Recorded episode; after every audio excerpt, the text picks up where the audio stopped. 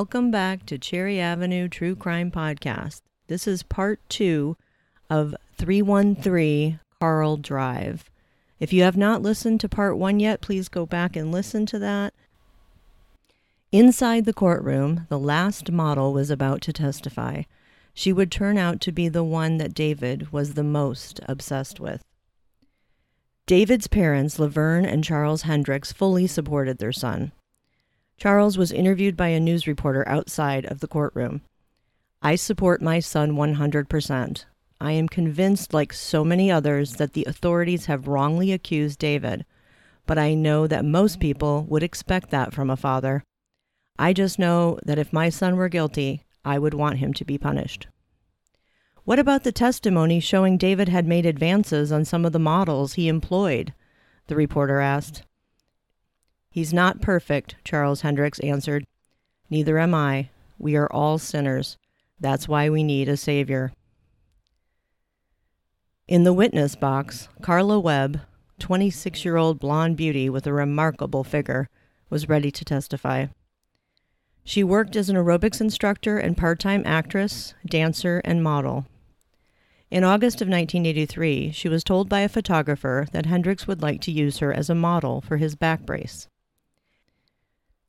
In October, that same photographer told her that Hendricks would like to stop by her home to talk about the modeling job. Carla's girlfriend was there with her when he came by, and she tried on different color leotards.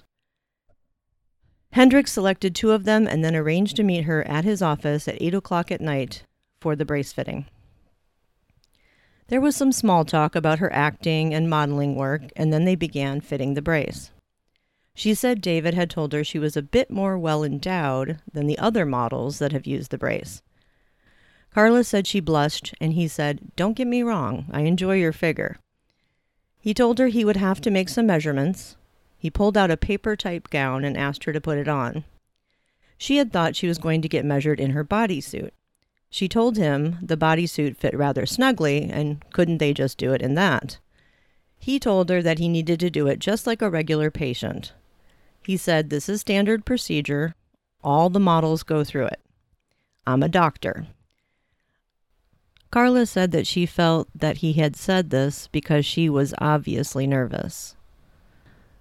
Dozier said, Just tell us what he said and what you said. Did he say he was a doctor? He said, I believe he said, I'm a doctor. I can't use the exact term. I know he did not say he was a chiropractor, but I was led to believe he was a doctor. I'm going to object and move to strike, said Jennings. Dozier told the witness, You are only allowed to testify to what he said, not what you believe. He said it was standard procedure. I would be treated just as a normal patient. And well, I can't say that he said he was a doctor. What happened next? At that time, I went into the restroom and put on the gown. It was baggy, it was slit, and I put the slit in the back so it was completely covering the front. I still had my skirt, pantyhose, and shoes on. He asked me to come over to his desk and stand next to him to do the measurements.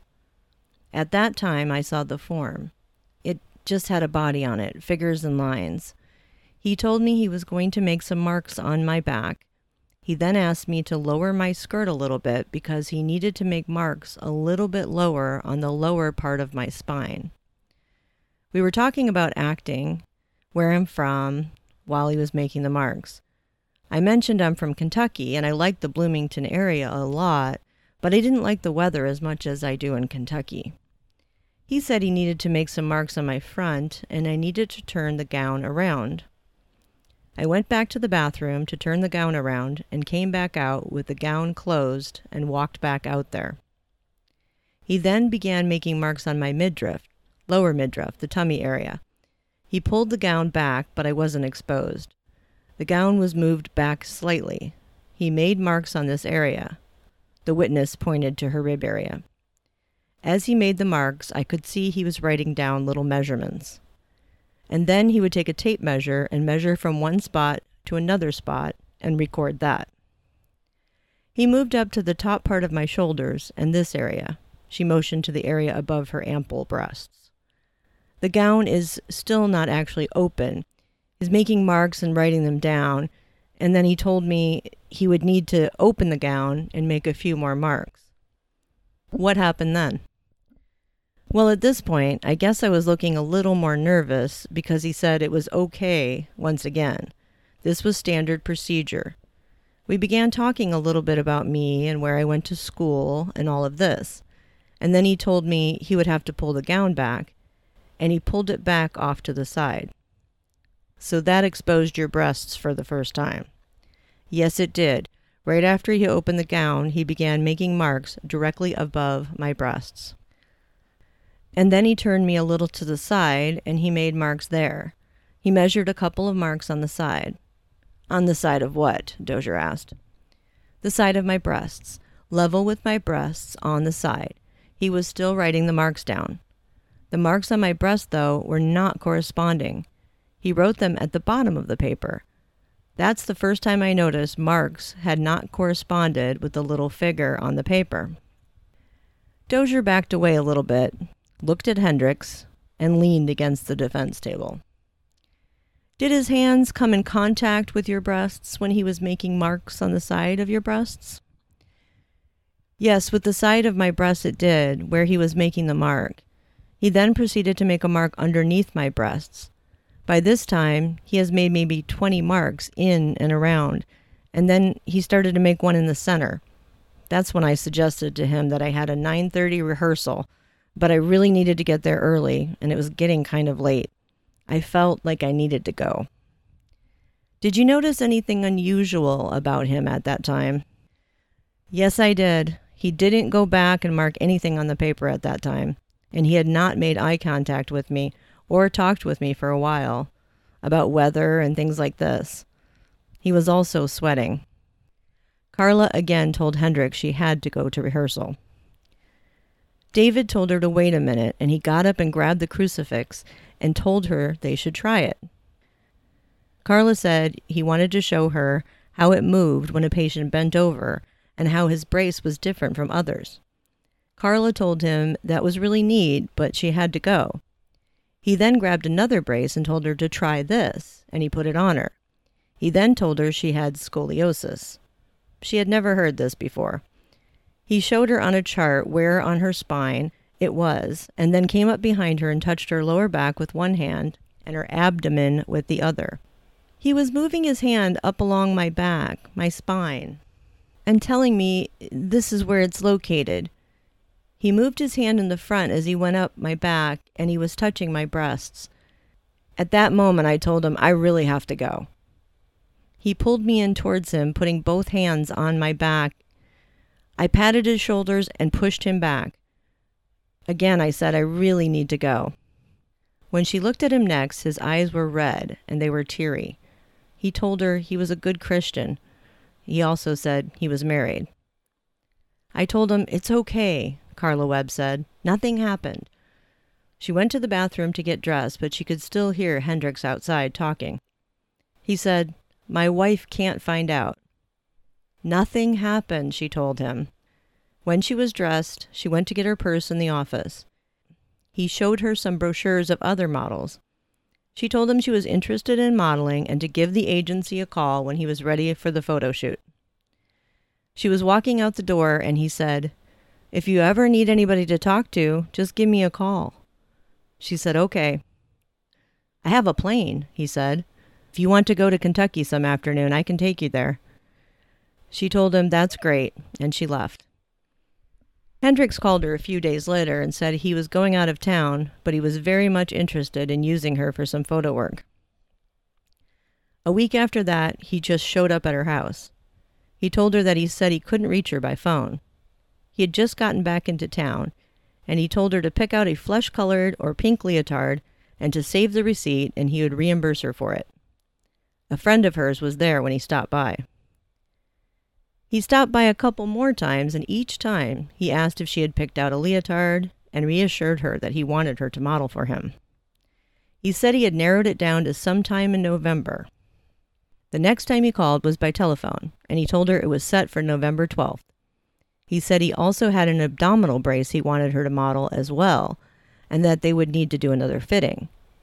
She told him she would be very busy and didn't think she would be able to see him before the photos. He said he really wanted to get a fitting for this. She did not want to do any more fittings for him. She only wanted to do the modeling where there would be a photographer present at the studio that her modeling agency owned. Do you recall hearing about the tragedy that occurred the following week? Dozier asked. Carla said she did. Do you recall what day you heard about that? Wednesday. Did you ever then go for the modeling photography session on Saturday, November 12th? No, I received a letter through the mail, a memo from his office, stating that the session would be postponed indefinitely due to the recent tragedy, and they would be back in contact with me. Ed Roman was called to the stand. He was the man that purchased David Hendricks' patient care business. Dozier asked him to show how he would fit a cash brace to a patient. Using a daughter of one of his employees as the patient, Roman showed him how it was done. It was clear the fitting process did not take long. Under questioning, Roman said for just the fitting portion of a patient's appointment, it would only take three to four minutes at most. Dozier asked him what he had his patients wear for the fitting. He told them just the clothes they have on when they come in. He fits it over their clothes. The only exception would be something like a bulky sweater. He stated the cash brace was one of the easiest to fit. The timings of the murders did seem suspect.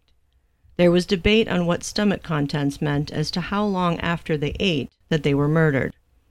At first, it seemed to point to them being murdered close to 9 p.m. or soon after, which was well before Hendricks left for his business trip. However, this was disputed by defense experts. Also, just how accurate the science of stomach content really was and how much it could be relied on at all was in dispute. Other things seemed suspect as well, such as Hendricks leaving late at night to drive for appointments the next day, meaning he would not get much sleep for set appointments, which were really cold calls, not appointments.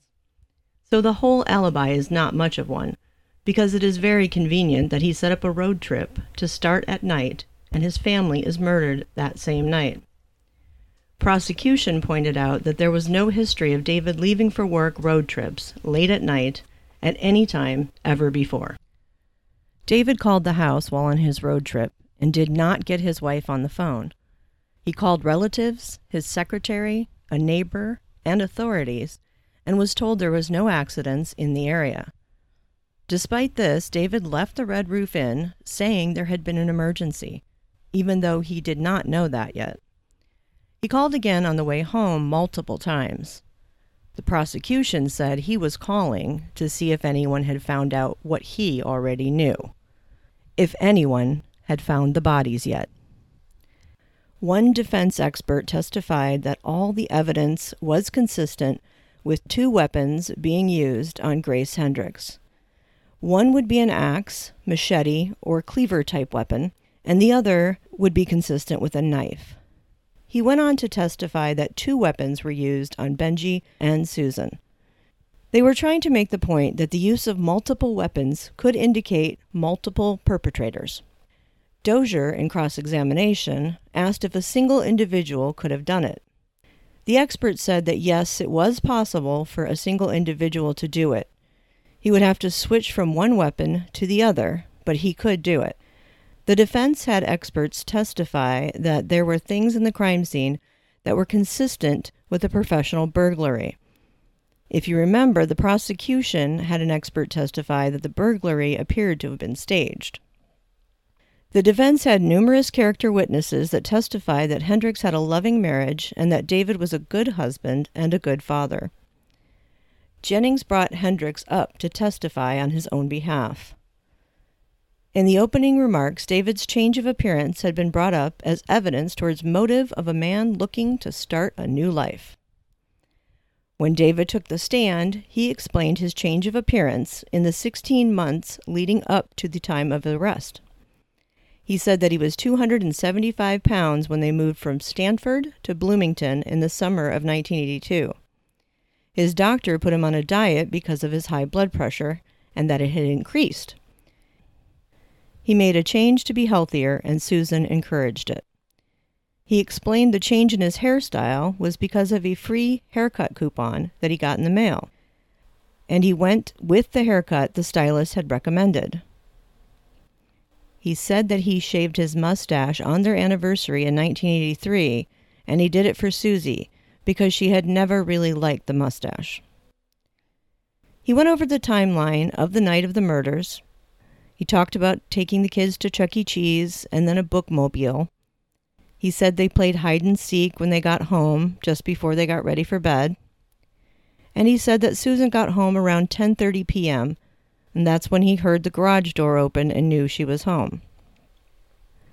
Jennings asked Hendrick how long before that was he aware that Susan would be going to the baby shower. David said it was almost a week before. He asked David about each of the models' testimonies and if they were different from what he remembered.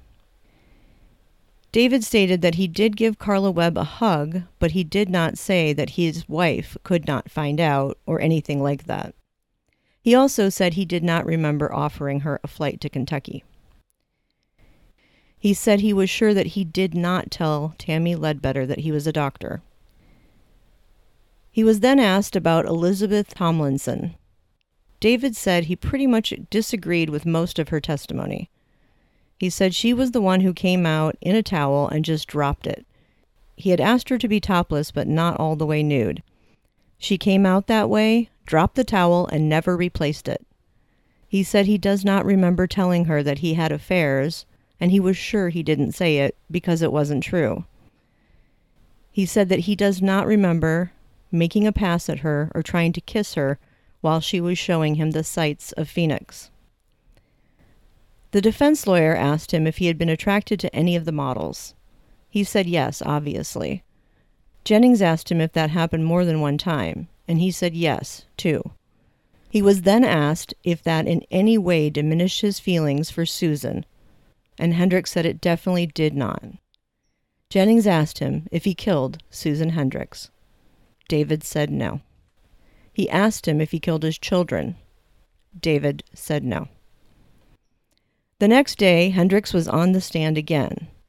Dozier cross examined David and, through many questions, got him to admit that he was physically attracted to all of the models, but he only did something about the attraction with two of them Carla Webb and Lee Ann Wilmoth. He said that he hugged Carla. With Lee Ann, he said he touched her breast while he was massaging her. She had said in her testimony that she had rebuffed his attentions, and David said that was correct. She did. Dozier pointed out that she had also testified that he tried to kiss her. Hendricks said that he didn't remember that, but he was attracted at the time, so it was possible.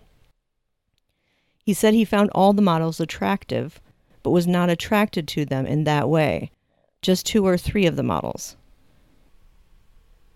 So he admitted to some of the things the models had testified to, but not to all of it. Some things in favor of David Hendricks. They could not find any blood on David Hendricks or his belongings. There were some fingerprints and footprints that couldn't be identified that had been found in the house. This brought up the possibility of someone, or more than one person, entering the home and killing the family. However, there were no signs of forced entry or a break in.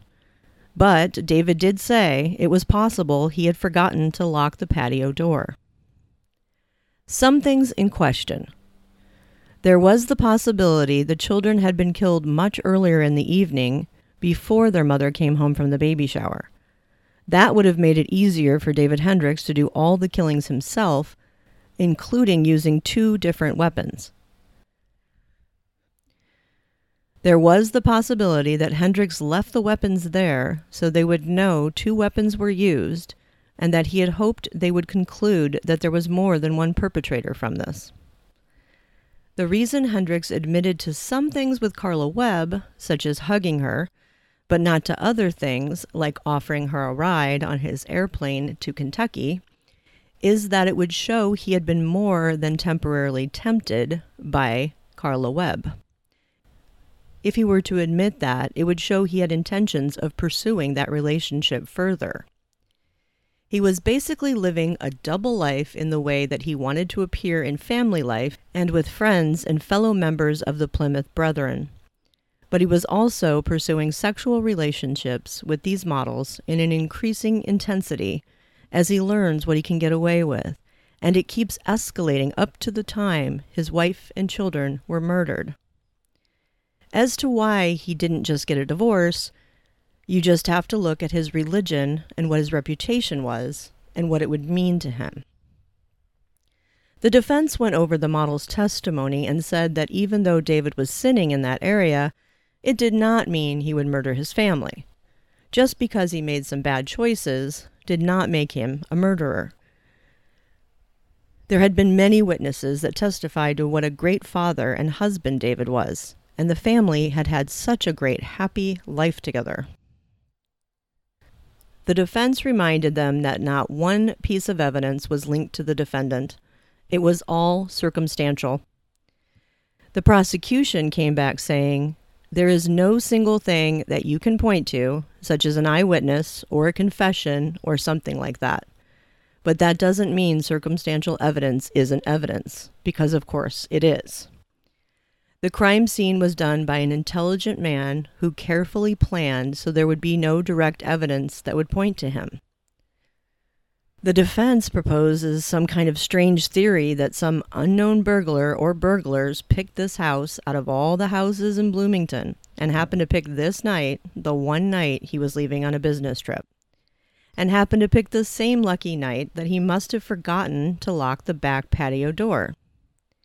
That they came in to commit a burglary, and for some reason they took the axe out of the garage and the knife out of the kitchen and went upstairs and hacked all the people to death.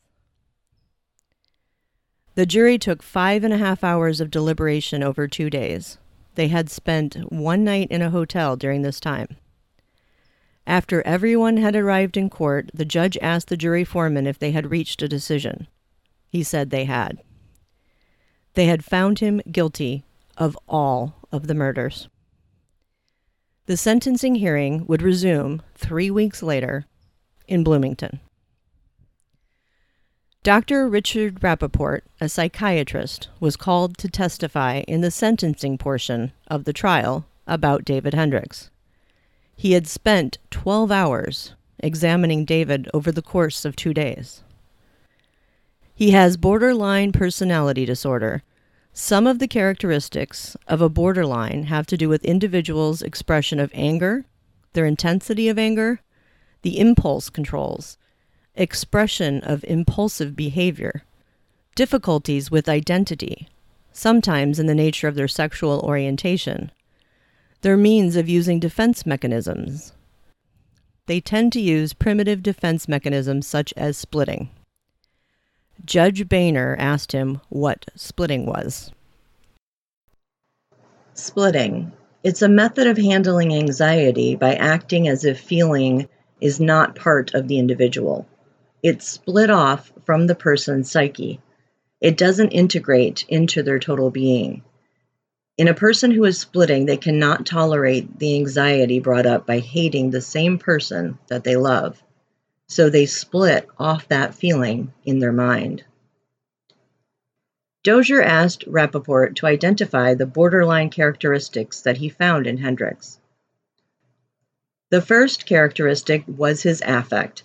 I did not see any evidence of intense anger, rather the opposite, an almost completely unemotional, affectless mood and demeanor. I still don't know whether or not he committed this crime, I would consider the fact that if he did, it was while he was having a brief psychotic episode. Dozier asked him to continue with what he found in David Hendricks. The most outstanding characteristics are his flat affect and his coldness towards the situation he was in. It's called blunt affect. Dozier asked whether he considered him dangerous to others. The characteristics of the borderline do not necessarily mean he is a dangerous person. There are a lot of people who are borderline and functioning well in society who are not doing things that are dangerous. How is it that a person with a borderline personality can function in society? Dozier asked. Well, he has many very positive qualities and characteristics. He is very bright and personable, aggressive, inventive. He is able to use those abilities to deal with society and with life. How would a person who has this diagnosis react under stress? Dozier asked him. That's where the difficulty comes in. It's a progressive problem. Unresolved tension builds up. Acting out in the nature that this person might have done in this case usually doesn't relieve the tension. The tension mounts up again, and it could be repeated. Are you indicating that if a person with a borderline disorder kills once, that there is a possibility that they could do it again when placed under stress? Yes. And on what do you base that conclusion? Some of my experience with people who have murdered in the past, and some of the things that I have read. A few excerpts from the prosecution before sentencing. That axe was a weapon of choice, showing the deliberation of the defendant. It was chosen with care for its intended purpose. It was used in a deliberate fashion. No blows appeared to miss any of the targets. To call these murders brutal could well be the understatement of 1985. The force used by David Hendricks in killing his children drove their very lifeblood all the way across the bedroom, onto walls and furniture, and into closets. And that weapon that he used was calculated to inflict horrifying injuries, specifically about the face and head. Two of the victims, the youngest, literally had their faces chopped to a state that you couldn't stand to look at them, but for a few horrifying seconds. The brutality was inflicted by the defendant, who watched with each one of the blows as the axe struck the body of his children and his wife. The bodies of his loved ones shuddered and reacted each time he struck them, and he stood there and watched as that happened on each of those repeated blows. That viciousness, we referred to that as overkill, and I'm not sure that does justice to it. But that viciousness, particularly on Benji and Grace Hendricks, is indicative of the most wanton cruelty that McLean County has ever experienced. These victims were no match at all for David Hendricks, even if he hadn't used a weapon, and yet he has so clearly shown his disregard for human life in other areas. He seemed to have some contempt for anything that posed an irritation to him. He lied repeatedly to prospective sales customers and to models, but probably first of all he lied to himself. He convinced himself, Judge, that there were four human beings whose lives served no purpose here on earth. Very simply and grotesquely put, he reduced four human lives to blocks of wood. That's what he saw them as blocks of wood to be chopped on. These four people deserved to live. They didn't deserve that. And for some reason, and perhaps we haven't gotten to the very bottom of that reason yet, the thought that he had the right or authority to end lives that God created. The thought he had the right or authority to end lives that God had created. He went on. The defendant did quite a bit of calculating. He calculated where he was in this life and where really he would rather be. Then he calculated what it would take him to get him where he would rather be, and then decided that the price wasn't too great to pay. In David Hendricks' own statement just before sentencing, he continued to state that he was innocent, not guilty of the murders. He did go on to say that the court knows, he knows, the state knows, everyone involved in the case knows, the evidence was so very, very slim and almost everyone was totally surprised and astonished at the verdict of those 12 people. He thought the court should look at that. During the judge's statement before sentencing, he said that based on the evidence admitted at trial against the defendant, he was not personally convinced that Hendricks was proven guilty beyond a reasonable doubt. He therefore imposed the sentence natural life imprisonment without the right or availability of mandatory supervised release, parole, or other form of early release. He had escaped the death penalty and was sentenced to life. This was far from over, though. There would be more twists and turns in David Hendricks' life, and in this case. There was an appeal, of course, and on June 19, 1986, the three judges unanimously upheld the conviction. Because it was a unanimous decision, there was surprise when a few months later, the Illinois Supreme Court agreed to review the case. The Hendricks and Palmer families joined to offer a $10,000 reward for information leading to the arrest and conviction of the murderer or murderers of our loved ones. Some people were curious why this hadn't been done earlier. It was thought that the Illinois Supreme Court would rule by fall of 1987, but by the fall of 1988, the court still hadn't issued an opinion. During this time, the Hendricks and Palmer families had received no real response to their offer of a $10,000 reward, so they doubled it to 20,000. And there was the fact that David Hendricks now had plans to remarry.